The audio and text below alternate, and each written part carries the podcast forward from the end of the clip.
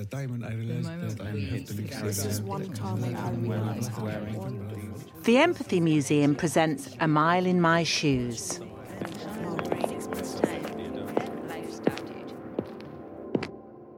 These are heavy duty black rubber Wellington boots, size 7. They've got a buckle on the top. They're not full length wellies actually, they're more mid calf, I'd say.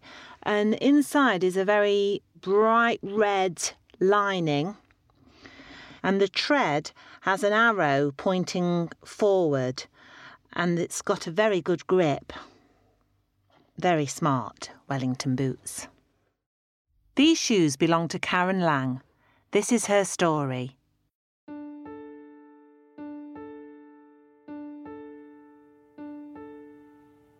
Imagine you're shopping at Garden City. You're trying to find an appropriate jumper for your daughter. It has to have a high neck, something that will complement her blonde hair and fair skin. You know she'd want to look her best. Finally, you find a soft mauve high neck jumper. You know it looked beautiful on her. You clutch your purchase and contain yourself until you reach your car, where you break into sobs. The jumper is for your daughter to wear in the casket. There will be a viewing, and the high neck is to cover her wounds. You will never shop at Garden City again without thinking of her. Imagine.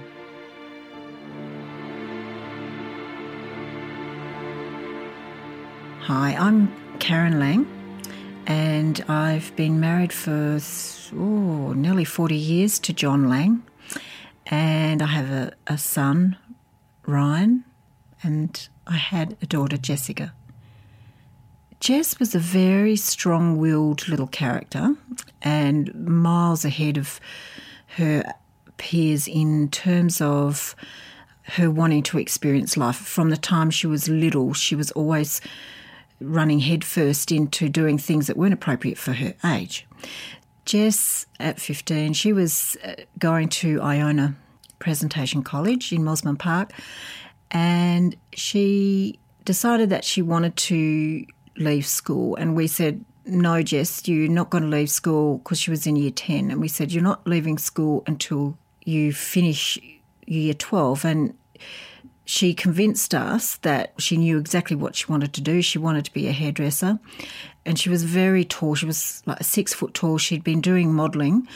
She was an attractive girl, very athletic. And we said, well, if you really, really want to leave school, you've got to go and get yourself a job. And in actual fact, just after I left for my European trip, she rang and said, Mum, I got an apprenticeship. And she left school straight away. And the day she was going to start her apprenticeship was the day of her funeral. The day I got the phone call, I was in Paris. I'd been away from the family for three weeks. I'd been saving for a few years for my trip to Europe, and it had been something that I'd always wanted to, to do. And the bus had just pulled up at the hotel in Paris, and the tour guide went in to the hotel and came back and said, Karen, you've got to ring home urgently. And I rang home, and my brother answered the phone, and he said, Jesse's been killed.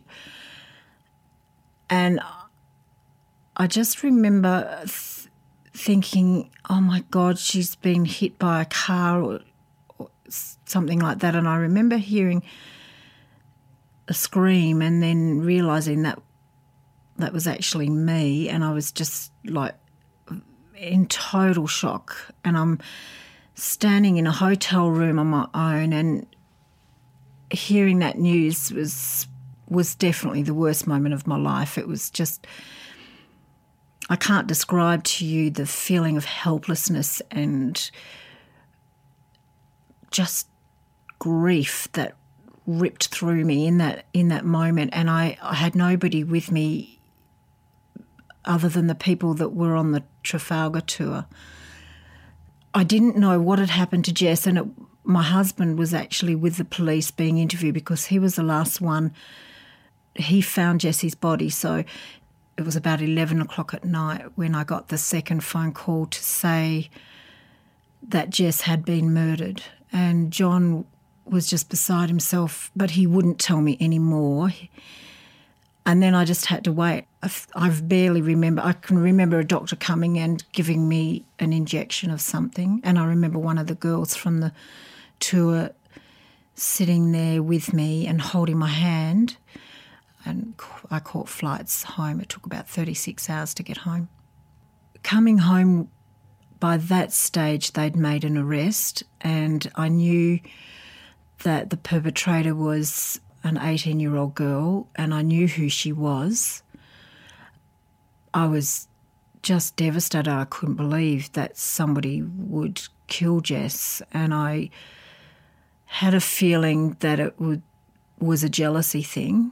Um, as events unfolded, I found out more and more. Um, John had basically come home from work expecting to see Jess because she'd actually taken that day off. She was supposed to be at school, but because she was starting this hairdressing apprenticeship, she decided that she'd take that day off and go into to Garden City Shopping Centre and get some clothes for her apprenticeship. So, about 11 o'clock in the morning, there was a knock on the door, and she'd answer the door, and in came an 18 year old girl who she knew. And then she was chased around the house with a, a knife, and she was stabbed 47 times. And my husband came home from work when he opened the front door, he knew something horrific had happened because of the amount of blood everywhere. He ran down through the house and found her body on my kitchen floor. And he took one look. He knew she was dead, and she'd been dead for several hours. The police cordoned off the street and they wouldn't let any traffic through. And my son had to come from the other side of the river, um, but they couldn't get the car through. They wouldn't let him through. And he was standing in the rain on the street trying to get to his fa- father. And finally, my brother was waiting on the other side of the cordoned off street and my brother insisted to the police. He drove through the barricades, and my son was allowed to get through and see his father.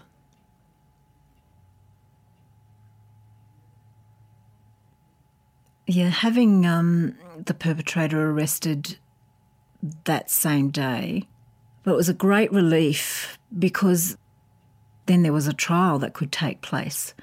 So you could see that justice was done.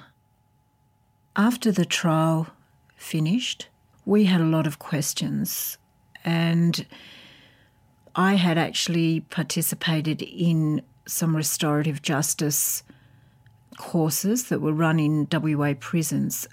Now, restorative justice is when you bring victims of crime or secondary victims of crime in to work with perpetrators of crime. Now, they are not necessarily of your crime, and we would come together to discuss and come to an understanding and some sort of a healing.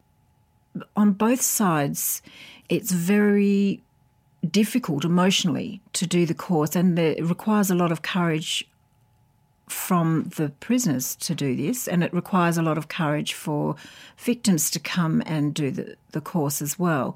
The reason that I went and participated in them, and I did that over a period of six years, was because I wanted to have a bit of understanding, because I'd always viewed them as monsters, really. I'd always thought they must be just monsters to do what they do. So for me, there was a real need to find out more about what makes people tick. And we set up a meeting with the girl who murdered our daughter, and the meeting took place in Bandyup prison. That was a very unusual thing to do. I mean, most victims of crime don't don't go down this path, and we met with the perpetrator, and um, she was 18 when she committed the crime. She was in her mid 20s when I met her. She was a very attractive girl, presented very well, looked like the girl next door. That was quite that was qu- quite bizarre because somehow you don't expect people who look so normal to commit such a heinous crime. So I talked to her for quite some time and I was glad that I went through the process. I didn't get what I wanted in terms of I didn't get answers to things because there was certain things that were no-go areas that we weren't allowed to talk about. But I was able to look her in the eye and tell her how it felt for me as a mother to lose Jess and to be able to ask her questions that I wasn't able to do that through the normal court system. And it gave me some power back. You start to feel empathy for their stories as well. It's not the same as condoning, it's about understanding and opening your heart enough to be able to see things from other people's points of view.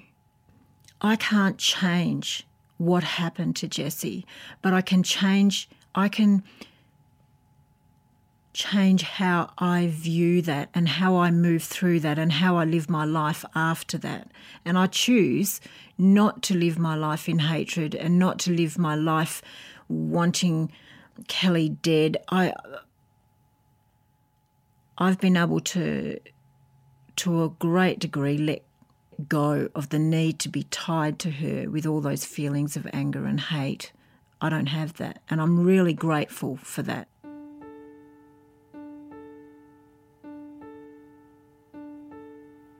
My last memory of Jess I will hold on to.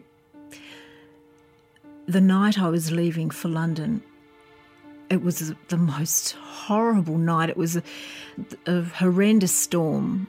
Were hitting. They were right over Perth and right over the airport, and I had to go. I had the cab coming, and it was about eleven o'clock at night. The cab was picking me up. Jessie came running out in her blue satin pajamas, and she had these pink pig slippers where you press the ear of the pig slipper and they make oinky noises, right? So she looked ridiculous.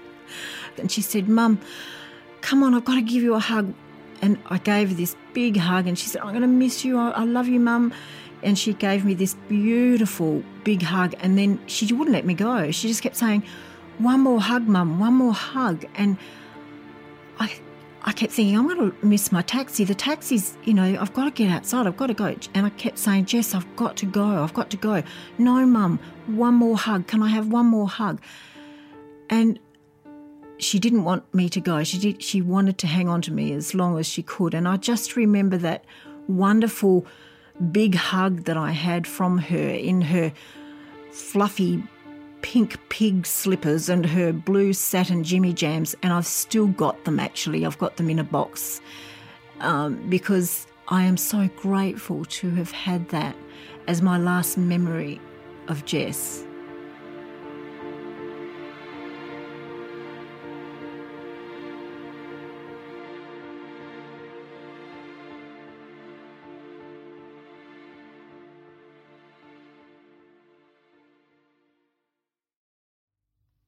Karen's story was produced by Marnie Richardson.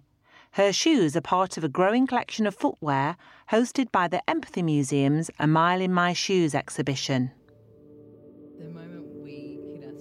The shoes and stories come from all over the world. Follow us on Twitter, Facebook, and Instagram to find out where we are going next.